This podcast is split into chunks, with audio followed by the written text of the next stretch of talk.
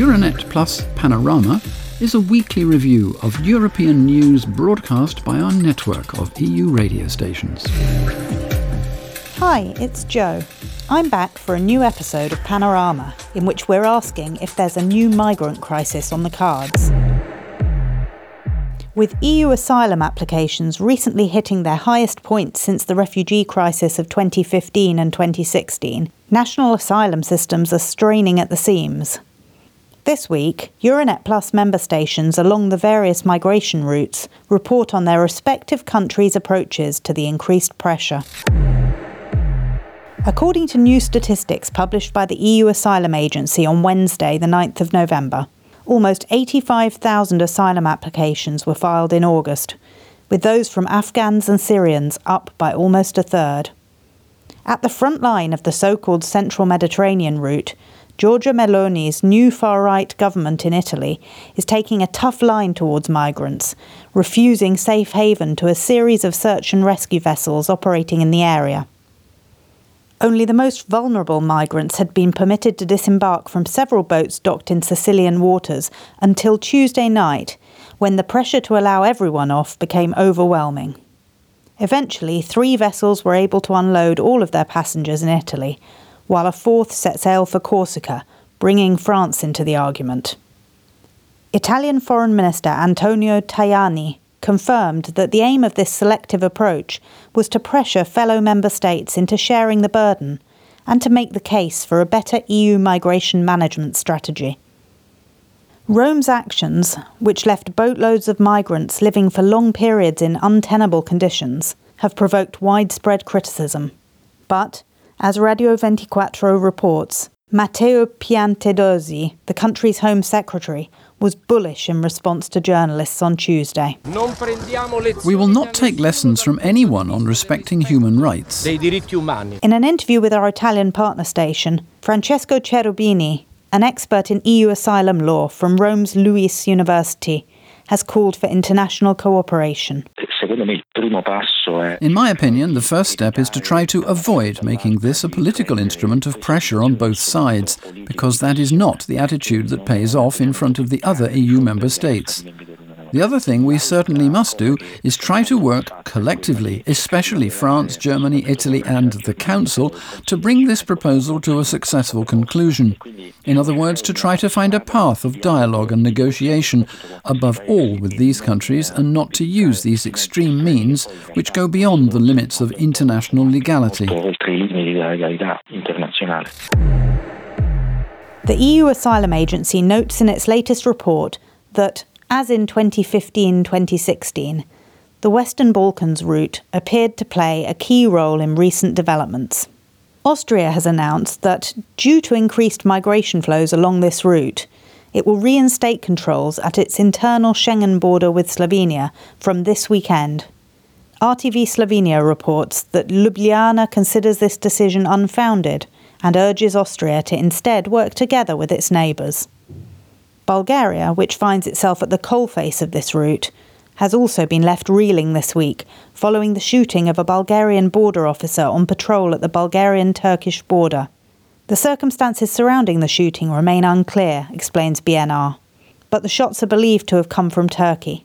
Bulgaria's president, Rumen Radev, is demanding answers.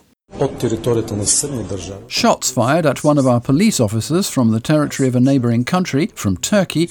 I expect a full investigation, even a joint one, in order that the culprit is brought to light and that there can be retribution. Despite the fact that the two men in custody in Turkey are not migrants but Turkish citizens, the border killing has refocused attention on the EU's external border with Turkey. Bulgaria's former Deputy Foreign Minister, Milen Keremedchiev, tells BNR that the EU has been too intent on appeasing Erdogan so that he keeps migrants out of the bloc, and that Bulgaria has been too reticent to ask for help with protecting its border разлика от нас, нашите гръцки съседи, след тежките сблъсъци с мигранти... Unlike us, the Greeks strengthened their border facilities after clashes with migrants and strengthened their border controls with European help and European specialists. Yes, Frontex is currently supporting Bulgaria's border controls, providing Hungarian, Polish and German border police to assist our own. But this is not enough. We now have the very important task of raising this issue at European level, since we are at the EU's external border. We should not be ashamed to say that we want help at this stage and that there should be much more serious cooperation, since penetrating our border means penetrating the EU border.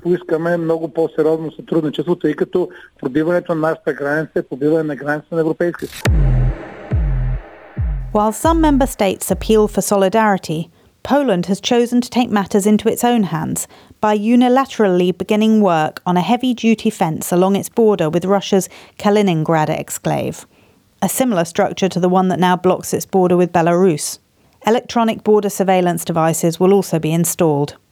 The move comes amid warnings from Warsaw of an increased number of flights arriving in Kaliningrad from the Middle East and North Africa. The Polish government fears that Moscow is planning to open a new Kaliningrad route for illegal migration into the European Union in an attempt to destabilise the region. If this is true, this would mirror Lukashenko's so called hybrid attack on the bloc last year, which created a humanitarian crisis at the EU's borders. Poland's defence minister, Mariusz Błaszczak, announced the construction plans in a press conference, drawing a correlation between this border and the one with Belarus.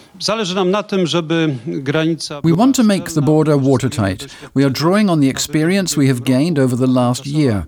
The temporary fence has protected the Polish Belarusian border. While Poland's deputy speaker, Ryszard Terlecki, acknowledges that there is no immediate threat from Russia, he defends his government's actions. Polski Radio shares his comments.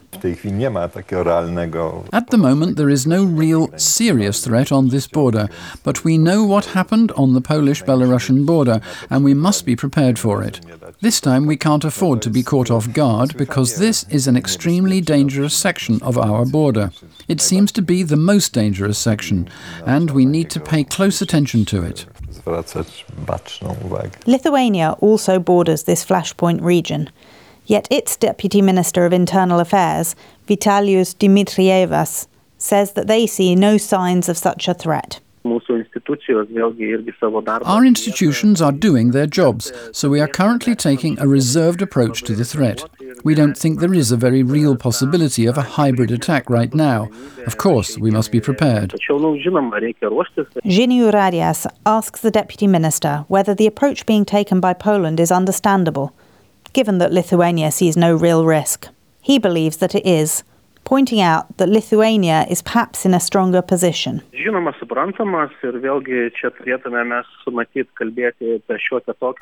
It is certainly understandable. Again, we should be talking about Lithuania's somewhat greater progress on the border with Russia. We are monitoring the entire stretch with surveillance systems. These are modern and consist of several components. We're also monitoring the sea border, again with the help of surveillance systems. Along part of the border, admittedly a very small part, about 46 kilometres, where there is land, there is a physical barrier. So our progress in this area is, I would say, somewhat greater. Our Polish colleagues perhaps also want a little more investment in technical means and surveillance measures in a physical barrier. So they will probably do this, because it actually makes sense, I think.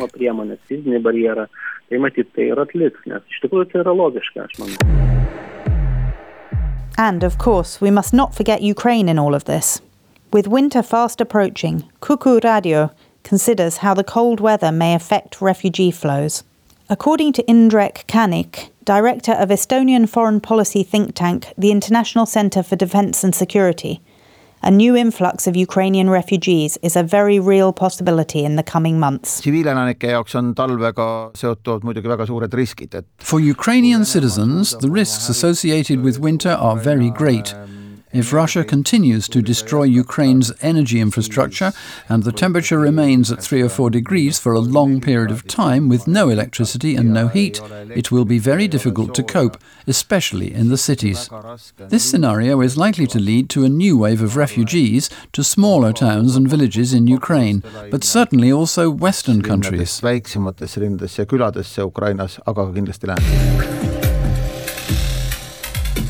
Thanks for listening. Join us next week for another look at current affairs from a Euranet Plus perspective.